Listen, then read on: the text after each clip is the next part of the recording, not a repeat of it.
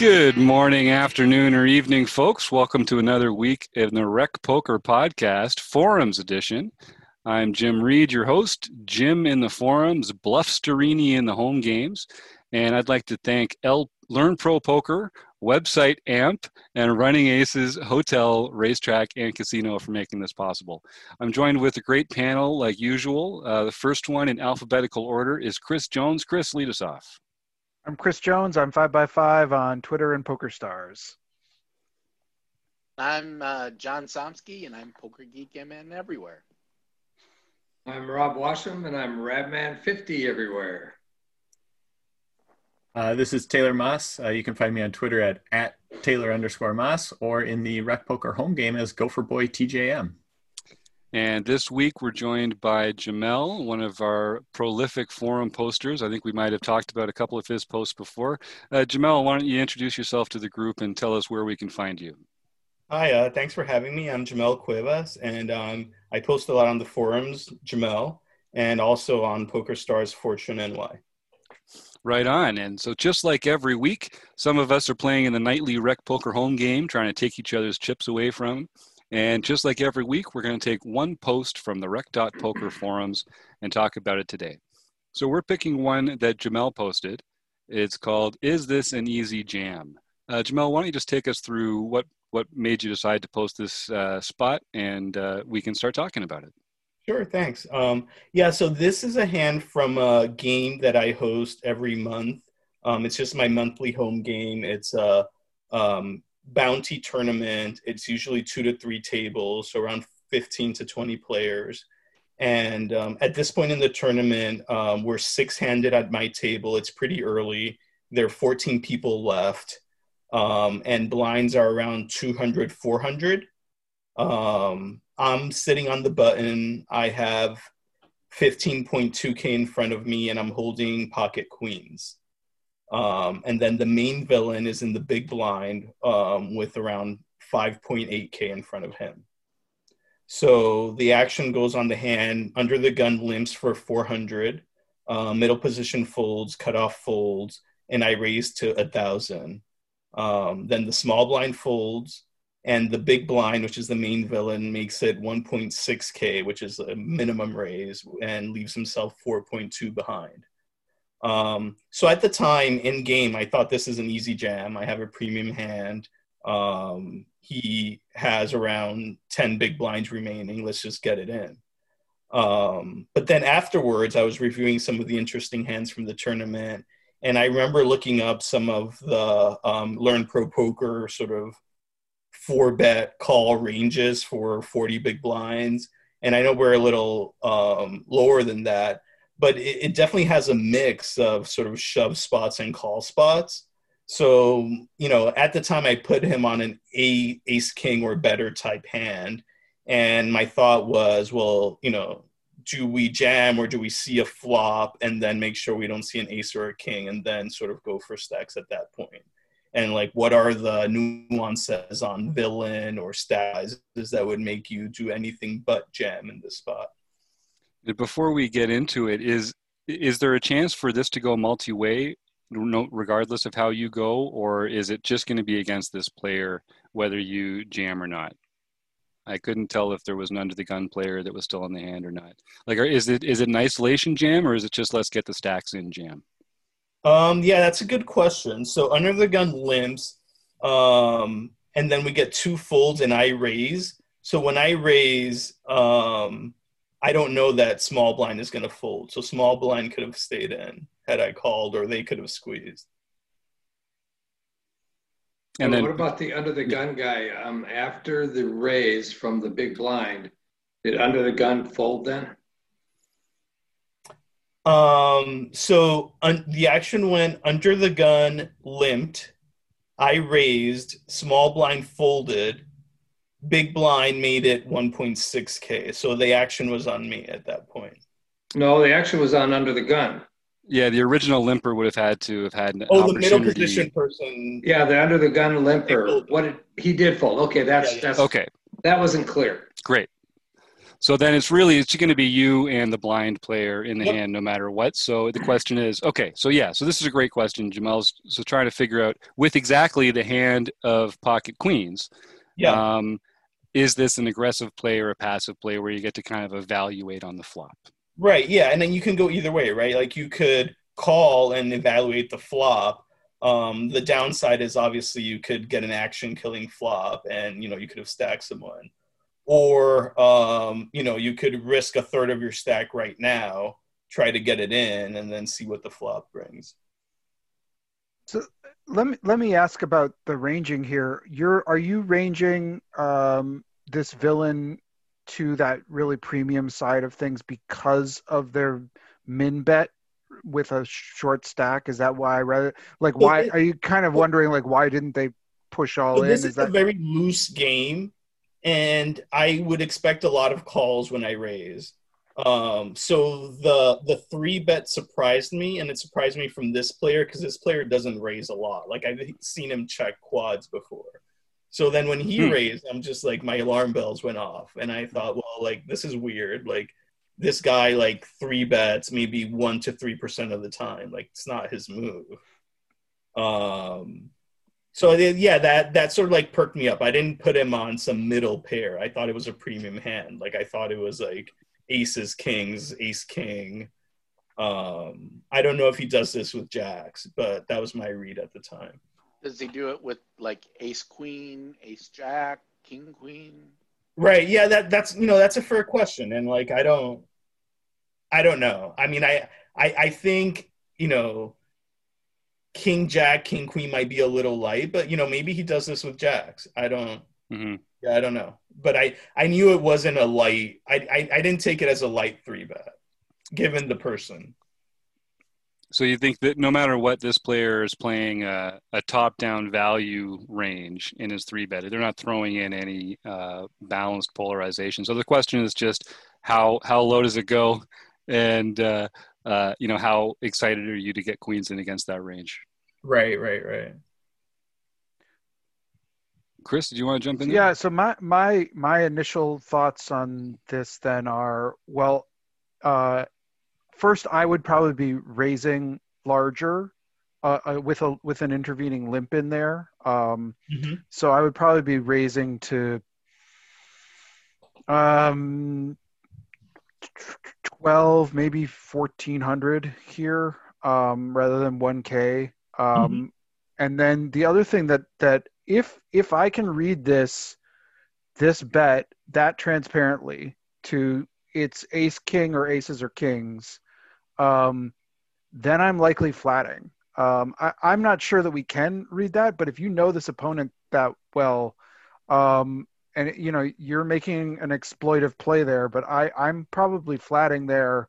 Um just to kind of see what kind of flop comes um Mhm. and seeing how how this uh this villain reacts Right, um, because at the, at because the I'm I'm behind a lot now. hmm Yeah, we also had a very comfortable chip stack. Like we had 15k, probably averages around like six thousand at that point. Only one person had been knocked out, so we're we're kind of like if we lose this, then we're back in the grind of things. We don't have a comfortable lead. I think there's something to the fact that, according to your read, this player just has aces and kings a lot, and that's hmm. what's really putting this in the in the maybe column, right? Because it's just it's one of those things where they just don't have a lot of worse hands that they're continuing with. So one thing that one thing that always I always think about in this kind of spot is, so what's a good flop then? Because if they do have aces or kings, you're still going to lose all the flops that come jack high. Mhm. And if they did have ace king, then I mean you're gonna get you're gonna get away from it on the flops where the ace or the king come. right, then maybe he's not calling with But- the ace king when he misses. Right. Um, and he's not going to um, you're you're letting him get away from it. Yeah, exactly. Uh, when he when he gets there and sees it, where if you think he would have continued pre-flop with ace king, that's Mhm. really your only chance to get that money of his without being behind. Is to is to make Right. him get in with that drawing hand essentially of ace king at that point against your pocket queens. Yep. Um, so I'd be inclined to shove because essentially, so if the if the flop comes Jack seven two, I mean you're not getting away from it for ten big blinds, right? Right. Yeah, you're not. So then you're going to lose to those aces and kings anyway. Um, the only all all you're doing by calling is like giving the ace king hand a chance to see that flop and then make an exploitative fold when he doesn't hit a pair. I mean, that's not all you're doing. That's what I'm always afraid of. That's what I'm always afraid of when I'm when I'm in that spot. I Yeah, think- I, I, Go oh, ahead. Taylor. Yeah, I was gonna say I, I agree with kind of what Jim's getting at there, and to kind of say it again, right? Like, uh, Make it sound smart. Make it sound smart. uh, ooh, all right, I'll just mute that and uh, we'll go with that. Uh, no, if we go on, they have the exact tight range of aces, kings, and ace king. Um, like Jim is saying, like you're either putting yourself into a tough spot where uh, they can potentially get away from it when you're going to win, um, but maybe you can get away from it when uh, they were going to win and they're only gonna that's only gonna happen when an ace or a king flops out and they had exactly ace king. If they have aces and kings they're probably gonna get you regardless. Um, and when it's like that situation it, it almost makes sense just to let yourself realize your equity right? Like Yeah. you're you're giving yourself an opportunity for you to not realize your equity by just calling here. Um, i think and it's probably just a more generalization thing. I'll let you have like your game and what your opponents are going to be doing. But I think the majority of people in this spot have a way wider range than aces, kings, and ace king.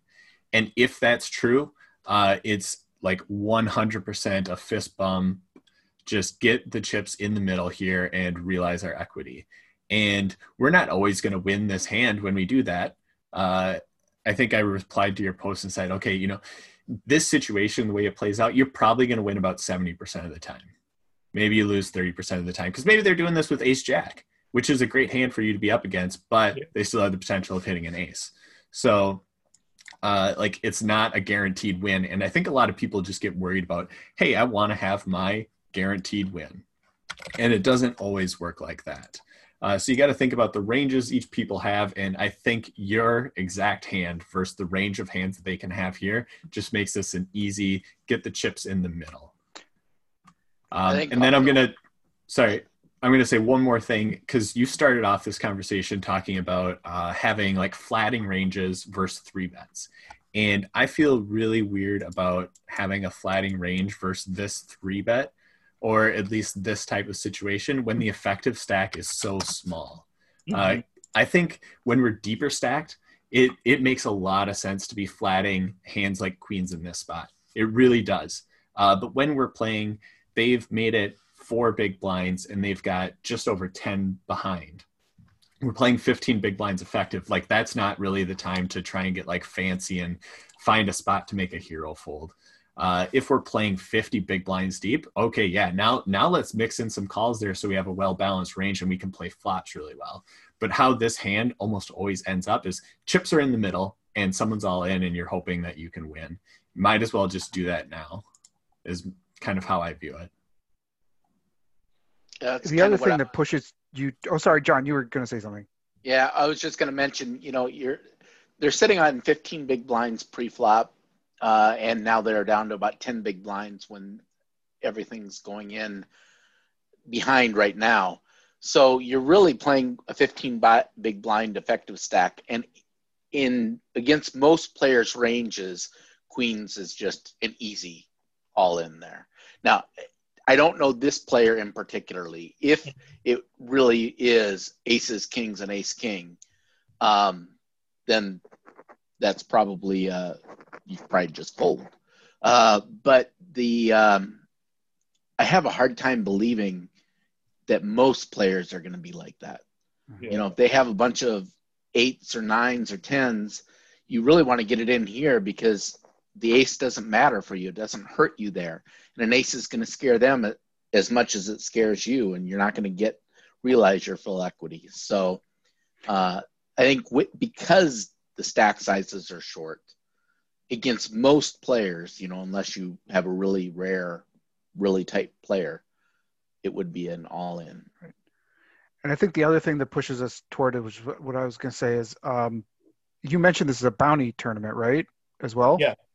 So I think that that's you know whenever we're in these like flip situations, that's something that's we've got to consider, and it's going to incentivize us to get chips in the middle um, when we're kind of in in a spot where we're like a little uncertain. Um, but yeah, I I agree. Like unless we have a real like a rock solid read on somebody, uh, I think this is a kind of a, a fist bump jam kind of moment. And we're just coming out of the interview, a little behind the curtain look for the our viewers or listeners. We're just coming out of the interview with Dara O'Kearney um, for our Chats podcast, and he, he's written this book about uh, progressive knockout strategy. And one of the things that he said was that even in the early stages, or maybe even especially in the early stages, you really should be taking these opportunities uh, taking these spots to to to take someone's bounty and knock them out. And in other circumstances, to, to paraphrase a bit, in other circumstances where in a typical tournament you might think, you know what, I'm not going to get involved in this hand. It's one of those maybe I should, maybe I shouldn't hands, so I'm not going to. Uh, he says in the bounty structure, maybe you should be looking at that from the other side and thinking of it that the tiebreaker is towards getting involved as opposed to not getting involved because of the extra uh, value from the bounty. Now, the one thing that I think we should never uh, eliminate from our thought process, though, is sometimes they just always have it. And you know, you're talking about a player that you've told us is extremely tight. They've got a really narrow three betting range, and the sizing of this three bet in particular is very odd. It's almost I think they just basically yeah. click it back, yep. don't they? Which is weird out of position. So either maybe it's a misclick. If it's not a misclick, then it's you know it's one of two things. Either it's a very inexperienced player who doesn't understand raising math, um, or it's someone who's doing it with a hand like aces and kings, uh, who just which you can do with a short chip stack because you don't have to worry about pot geometry when you only have 15 big blinds behind. Um, so if you were, if your little alarm bells were going off, saying, you know, hmm, here's a tight player making a really small bet that they never make, it's got to be aces. Then I think, but then it's a fold. I don't think it's a. I mean, I don't know. Maybe it's such a small bet that you can call. Yeah. You're almost set mining with queens. You know, at that point. I don't uh, know if uh, I'm good enough to fold queens. Yeah. blinds. Like, I don't know. I don't know. And if you, yeah, so if you look at the size yeah, of his his raise, it's just about almost thirty percent of his entire chip of the effective chip stack, basically. Mm-hmm. So in that case, it's almost always a, a jam, because yeah. once you get to that level, it's you know you're you're playing for stacks. Yeah, I think you so, guys make a good point on the chip stacks. I think if we're in the 40 to 50 big blind range, maybe that becomes a conservative call I don't see letting this go. I mean, like this hand is so yeah right. If if if you were both sitting at at fifteen thousand, then this would be an easy call. Yeah, I would just call right there. There would be no decision to make. But the fact that we're putting, we've got almost thirty percent of the effective stack on that one raise. One point six k is almost thirty percent. That's just you got to get it in. Mm-hmm.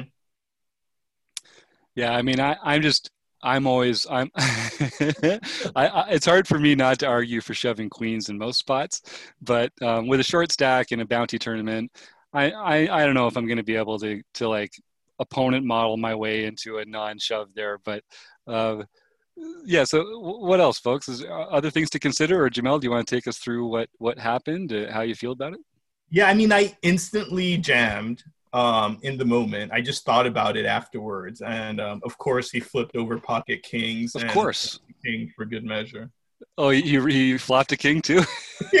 well, that's that's good. That's you want those. You want those to. You want them to waste those uh, flops when when you were already behind. You don't want them flopping that king when you got in there with aces. So nicely done, sir. You got some good run out of the universe for that, at least. Um, so we got some good comments in here from some other members, Max Chaos and Binkley, friend of the show. Uh, Binkley is talking about could it be a misclick because it's an online game and the sizing is so weird. Um, I think that's absolutely correct. Um, Max Chaos talks about a similar spot um, in a hand they were in recently, and he kind of gets at the point that I think the other guys are talking about here too, which is that um, in the in the long term, you're you're you're you're going to lose some hands, but the theory is you're just going to win more of them when their calling range contain, contains the kind of hands that are literally worse than aces, eight kings, or ace king. Like I feel like you're just loving life um, if they get in there any wider than that. Um, but they didn't. I, I, think it was a good shove, uh, and I think I think the bounty factor really I mean, I just like a good excuse to get my chips in the middle, so I'll I'll, I'll come up with whatever makes it sound right. But to me, having having the bounty really helped me uh, make that a make that a shove. That was a good point. All right. Well, uh, without any further ado, um, we will meet up again next week. We're going to have Jamel join us again next week and talk about another hand. Uh, but in the meantime, I'd just like to thank website AMP, Learn Pro Poker, and Running Aces Casino, Racetrack, and Hotel. Thank you, Chris Jones, John Somsky, Rob Washam, Taylor Moss, and Jamel Cuevas. See you next week, guys.